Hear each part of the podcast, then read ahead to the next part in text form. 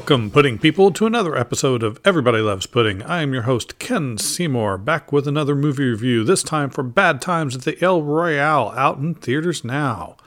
As always, we will begin the review with just a general spoiler free section that will tell you whether you should run out and see this in the theaters immediately, whether you should wait for it to be on streaming and possibly buy it on Blu ray, or whether you should ignore it completely. Now, this film, directed by Drew Goddard, has an ensemble cast, and just in a very generic way, I would have to say yes, go see this out in the theaters now.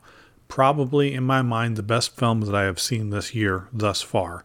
And that's saying something considering I tend to be somewhat skewed towards comic book related movies or superhero related movies that make me um, light up and just be terribly happy whenever I watch them. And uh, I think this film is, um, like I said, it's probably one of the better films that I have seen in some time. It has just a bit of a Tarantino feel to it, you know, just a smidge. Um, and it is not a movie for people that like to see things in a very linear, um, very linear fashion where it's just a single story being told from a single perspective. But uh, if you like something that's somewhat challenging, if you don't mind some violence, um, uh, it's it's fantastic, truly, truly fantastic. And now for our patented pudding review system. Completely scientific, but not really. Comprised of a hundred points divided over several categories. We have cast, we have director and editing, we have costume and props, we have location, we have cinematography, we have plot and writing, and of course, we have the option for bonus points. This will all add to a total that will somewhat remind you of a grade you might have received in school, and we will completely arbitrarily add and subtract points at our own discretion. So let's dig into it. So I normally start with cast, but this time I'm going to flip it around. We're going to start with the director, Drew Goddard. Uh, now, generally, maybe not a name that everybody is completely familiar with. Um, this is an individual that I've known for a, a, little while, and so I got a little excited when I heard that he was involved with the project. Um, he's done episodes for Buffy the Vampire Slayer. He's done episodes for Lost. Um, he did uh, directed uh, Cabin in the Woods and The Martian and uh, the Daredevil television show. Um, so he's got, in my mind, a pedigree of some really good stuff. Uh, so coming into this, I'm already kind of excited and doing the thing that I try not to do, which is build up my expectations in my mind. But uh, uh, you know, he's done really good stuff in the past, so I have to expect that he will do things that that are at least pretty decent uh, going forward as well. Um, so, in terms of uh, directing and editing, uh, we'll start with what I kind of mentioned at the beginning. It's got a bit of a Tarantino feel in the sense that there are um, multiple perspectives that the movie is taken from. Now, we'll get into that a little bit with the plot, but to go along with that, um, it's really difficult, at least uh, from what I've seen in, in the past, to put a movie or a television show together that does this sort of a change and elicit a performance from uh, the participating actors and actresses um, that will maintain the connection uh, to to the audience to maintain that interest level when it shifts around so much because it's it's really got to keep engaging you whenever you're going to change things around and jump things around for a lot of people uh, that is something that really can break the break the concentration, break their ability to, to stay engaged to the movie. Now, for me, I like it to be a little more complicated because uh, the same old, same old sometimes gets just a little bit old. But um, I think that uh, I think that uh, he did this admirably.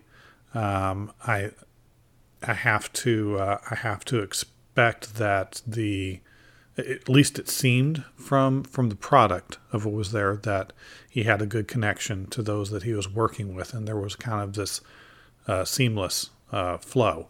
Now, on top of that, with the editing, again, when you're jumping around the way that they're doing, it's not like it's not quite as Tarantino as Tarantino. Uh, so when there is a shift, it doesn't shift back and forth between the multiple perspectives. It sticks with the secondary perspective, but um, it it um, you need to have some extraordinary editing to not make it feel jumpy. Even though this is kind of a suspenseful movie, you don't want that feeling of, of disconcertment to come from the way the scenes are stitched together. Um, and you also don't want things to drag in the wrong spot.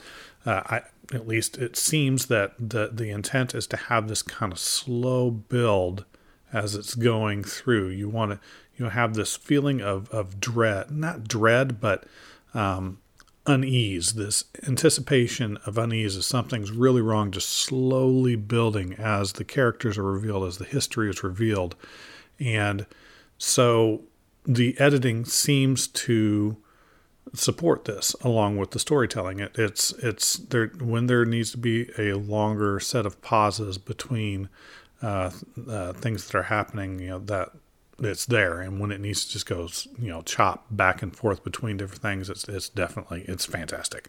Um, so I don't really have a whole lot to say on the director. I, I don't have anything to nitpick.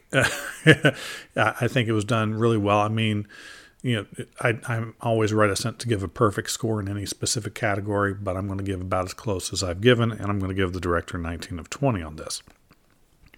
Now we're going to move back onto the cast, which is normally where I start. The cast on this is fantastic. Um, it, it's one of those things, again, that builds my anticipation of seeing the movie. I see who's going to be in it, and I go, I really like these people and I have difficulty stepping back and saying, okay, I just need to give this a chance to do what it's going to do and then judge it on its merits. But I built up, it's like this, this should be really excellent because you've got Jeff Bridges. I mean, if you don't know Jeff Bridges by now, you're probably listening to the wrong podcast as Father Daniel. Uh, you've got Cynthia um, Erivo, I believe is the pronunciation, as uh, Darlene. Uh, she has been uh, the only thing that I really recognized was Widows. Um, I have not really seen her in anything else, um, but uh, you know, still, you know, kind of neat. You've got uh, Dakota Johnson, who is in the Fifty Shades movies, which I won't watch, and uh, Social Network and a few other things. But uh, you've got Jon Hamm, you've got Chris Hemsworth, you've got Nick Offerman, you've got Cailee um, um, um, Spaeny, is it? Um, I'm trying to remember off the top of my head uh, the, the name of the, the young woman playing the uh, sister. Uh, you've got Lewis Pullman. Um, so, I mean, you've got this really great list of actors and actresses in, in a really tight cast. Now, that's the other thing that really got me about this movie. The, the casting on this, there are not a lot of extras. And by not a lot, I mean almost none.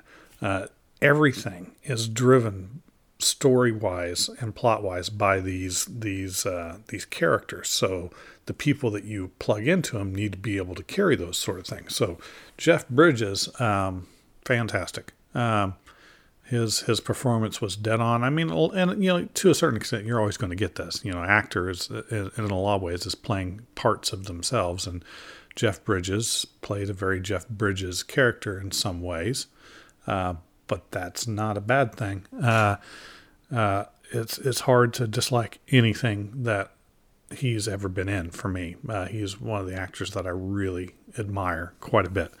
Um, but in this, he definitely did not disappoint. Uh, um, uh, the the character Darlene, the actress uh, Cynthia, that played that, uh, you know, not having really seen her in anything, she did fantastic. She had uh, an ability to emote that was really surprising. Uh, I guess it's surprising because I haven't seen her in anything else, but regardless, she's she was able to relay um, uh, emotion very well in her in the way that she um, uh, holds herself in the in the in the facial um, um, contortions that she has, and man, her voice, wow, very very nice voice. Um, uh, I can see why they cast her in this particular part for this character. Um, again, just did a fantastic job. Uh, Dakota Johnson, while I'm not quite as familiar with her stuff, just because, like I said, I, I wouldn't see the Fifty Shades movies, just not my cup of tea. Uh, but she had very good presence. She was able to, again, just kind of be the character and do really well. Um, I was kind of um, maybe not surprised, but you know, kind of happy to see Jon Hamm. I mean, for people that know Mad Men, and he's had several little uh, guest appearances on SNL and things like that. Uh, he can be very funny. He can do drama very well. Obviously, uh, very handsome gentleman. Um, can be very dapper. So seeing him in this character that's a character within a character sort of a thing, and being able to shift gears between several different uh, persona, uh, or at the very least, uh, several different uh, appearances of persona within the movie. That was really fun to see to see that kind of uh, that kind of range from him. Uh, Chris Hemsworth, um, I'm just partial to Chris Hemsworth and pretty much anything that he touches. Obviously, big fan of the Marvel Cinematic Universe, so seeing him as Thor um, that's kind of how I see him, but I've seen him in several other things as well. And he is, you know, beyond being, you know, greatly handsome and chiseled, he's extremely charismatic.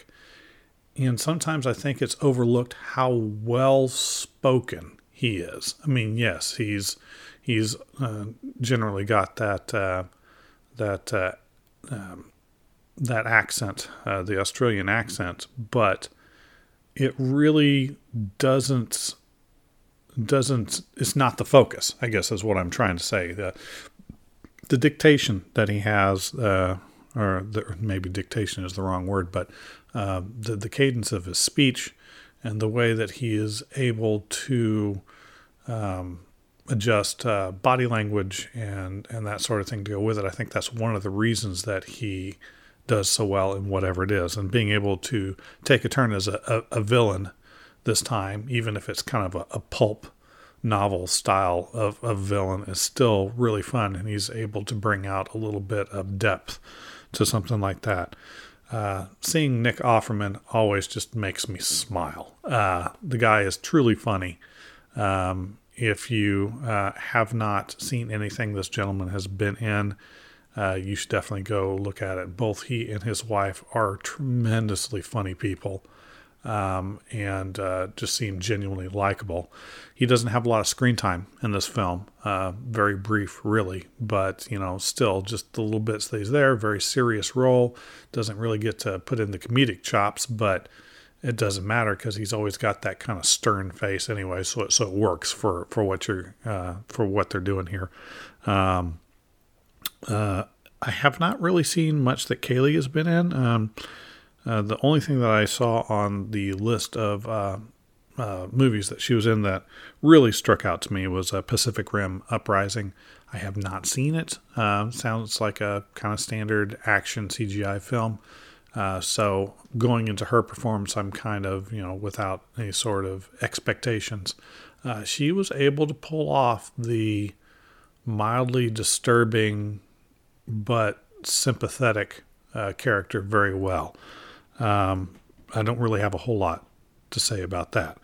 Uh, you've got, uh, and again, Lewis Pullman, not familiar with this gentleman's work, but kind of interesting. He's going to be Maverick in the new Top Gun film coming out. Uh, just looking at the, at his appearance and his and his way of of, of movement and speech, um, that that could be really interesting. Uh, I, I, think uh, whoever did the casting on that picked picked well, and uh, he did well in this film as well. So through a combination of just getting the star power there and the performances that the actors and actresses put in, again, I don't have anything to nitpick. Um, I, I tried to find something that just bothered me about the performances, or maybe was just a little bit off And there was nothing. Uh, it it was darn near perfect in in, the casting and, and, the performance. So again, I've got to give a 19 out of 20 uh, on that one. Uh, then we go to costuming and props. Uh, generally, it's a smaller point total, only having 10 points. Um, now, this is this is kind of one of the other things that got me about this movie. It's a period piece. It, it happens uh, during the Nixon administration, um, so it's quite some time ago, which means they get the chance to recreate that sort of fashion and that uh, that sort of uh, interactive uh, stuff. Um, often it's an excuse for well maybe that's that's probably too strong. It feels like it's sometimes a little excuse to be simplistic or sloppy in terms of the types of clothing and the types of props and things that go along with it. So I'm usually often pretty critical of that. There are a lot of costume changes for several of the actors. Um, all of the wardrobe is fantastic. Um, it, you know, probably the simplest, obviously, is uh, Jeff Bridges playing the the father. For most of it, has the has the um, clerical kind of vestments on, but but he also has uh, the um, the suit and mask uh, when robbing the bank and that sort of a thing. And um, you know that it, it, was kind of an interesting choice in terms of mask. It I, am not sure what it kind of reminded me of, but it, it, tickled the back of my mind of something that that maybe I've sort of kind of seen before. But it it it the choice of mask, uh, the way it was put, gave just this little tint of menace, which was really nice, um, without actually having it being, you know, just right up and in front. Um, the changes in outfits for Cynthia, uh, they had her in several things uh, between the flashbacks of, of her work when uh, being a singer, the very end of the film when she's in her own performance, the the choice of wig, um, I have to say that one kind of uh, surprised me. I, I, feel like I should have seen that uh, ahead of time that she was wearing a wig for most of it, and when she took it off, it's like, oh, that's a really good wig. Um, it, it, completely fooled me on that. Um, so I mean that that was definitely good. Uh, uh, Jon Hamm's suit was just so so over the maybe not over the top, but it was just on the nose of I am the annoying salesman type of a suit from from the uh, from the period. So it was kind of yeah that that was excellent. All the little bits and pieces for finding the uh, for finding the listening devices throughout the room. His case within a case that he brought, the the luggage. Um, uh, all of that was just just really good. I mean, pretty much every little detail from from all of the individuals, uh, it was it was on point, um, and I I couldn't find any fault with any of it. I didn't see anything, at least to me, that looked like it was out of date in terms of props. Uh, and, and, clothing. It all seemed to be correct for the period, and it definitely it was vibrant without being too vibrant it, it was just kind of dead on. So I'm actually going to give a perfect 10 out of 10 on costume and props there. Uh, location. Um, there are not a lot of locations in this film. The movie is almost entirely within the hotel that they provide. I mean, there are some flashbacks where you get a campfire area, you get a studio uh, that uh, Darlene was in, you get the setting of the bank robbery gone wrong for Father Daniel. Um, you don't really get any flashbacks for Jon Hamm's character. Um, so you know the the the the side of the murder scene for uh, Cailee's uh, character. You know you get all of those. So those scenes were pretty much those maybe were the weakest parts because they were so plain in comparison to the sight of the um, to the side of the, the hotel uh, with that big red line right down the, the middle to divide uh, Nevada and California, and the the, the decor uh, of the hotel. Um, I, I, I would I have to look into this. I don't know if this was uh, done completely on set, whether they uh, actually got a hotel and just you know gutted it out for the purposes of this uh, film and created it. Whatever it was, it um, it was really really neat. Uh, keeping a similar aesthetic over two sides, but yet being different between the two sides. Uh, the the secret corridor with the windows and everything, it it added that kind of Norman Bates uh, kind of spookiness to to the hotel without it losing its charm at the same time.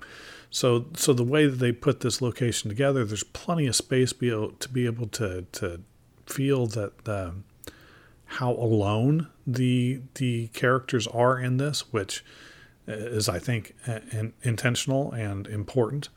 Um, you know, they're they're together, but they're not really together. Um, and it, it was fantastic. Um, so I would give that nearly a perfect score too, probably nine out of ten uh, on that one. Uh, and that kind of bleeds into the cinematography the, with this location that they're working around. Um, the the angles that they choose, the way that they put uh, some of the actors in the foreground and the background, blends really nicely and helps to lead to the suspense and lead to the the surprise uh, that you need to have um, when when characters do something slightly out of uh, not slightly out of character, but that you're not necessarily expecting. Instances where there's going to be uh, swift acts of violence that are super important. Um, the the shotgun blast that uh, Jon Hamm takes uh, towards the beginning of the film um, that ends up also hitting the the clerk at the same time. The way that they did the angles on that and showed it from multiple angles, since they're going from different perspectives, that takes a lot of planning and uh, and it's as far as I could tell, it was flawless. I mean, there was nothing that was muddled. I didn't feel like I was being hurried or being slowed down with the transitions. Uh, it wasn't too dark or too bright. It was always exactly right where it needed to be. Um, and again, the only times it seemed a little less impressive, maybe, was the outdoor shooting um, for the campfire scenes when they're uh, when they're exploring the uh, the backgrounds of uh, the the cult members and uh, everything like that. And it was a little dark um, with the murder. Um, uh, the murder scene when they're when they're showing the little clips of that, things like that. That would probably be the only thing that drug that down. Again, I, I got to give it nearly a perfect score, probably an 18 out of 20 on that one. And then the plot. This is where a lot of times things fall apart, and this is where I can nitpick more. But again, I don't really have much that I can nitpick. Uh, I'm a big fan of changing perspectives uh, in movies. Uh, I'm a, a, bit of a dork when it comes to that. Uh, I like anything that can break the normal path of a story so that I can be more surprised than I normally am. I don't like to start a movie and know how it's going to end in the first 15 to 20 minutes. Um, and when they do this sort of thing, it helps me to stay into the film, which is fantastic. Um, but more than just that, the actual plot is really nice. I mean, sure, they use some classic devices of, well, these people all just happen to be there at the same time with their own individual problems in the life. And yeah, that's very coincidental. But once they get past that coincidence, there really aren't any big plot holes that I could see.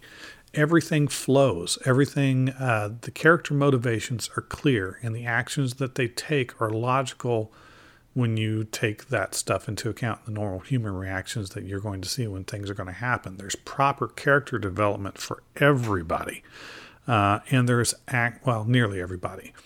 Uh, there's there's character history for pretty much everybody, and the ones that uh, live long enough, uh, a lot of them have significant changes in the way that they see things um, which is which is really nice. I'm I'm a big fan of character development. It's really hard to do good character development in a two-hour movie.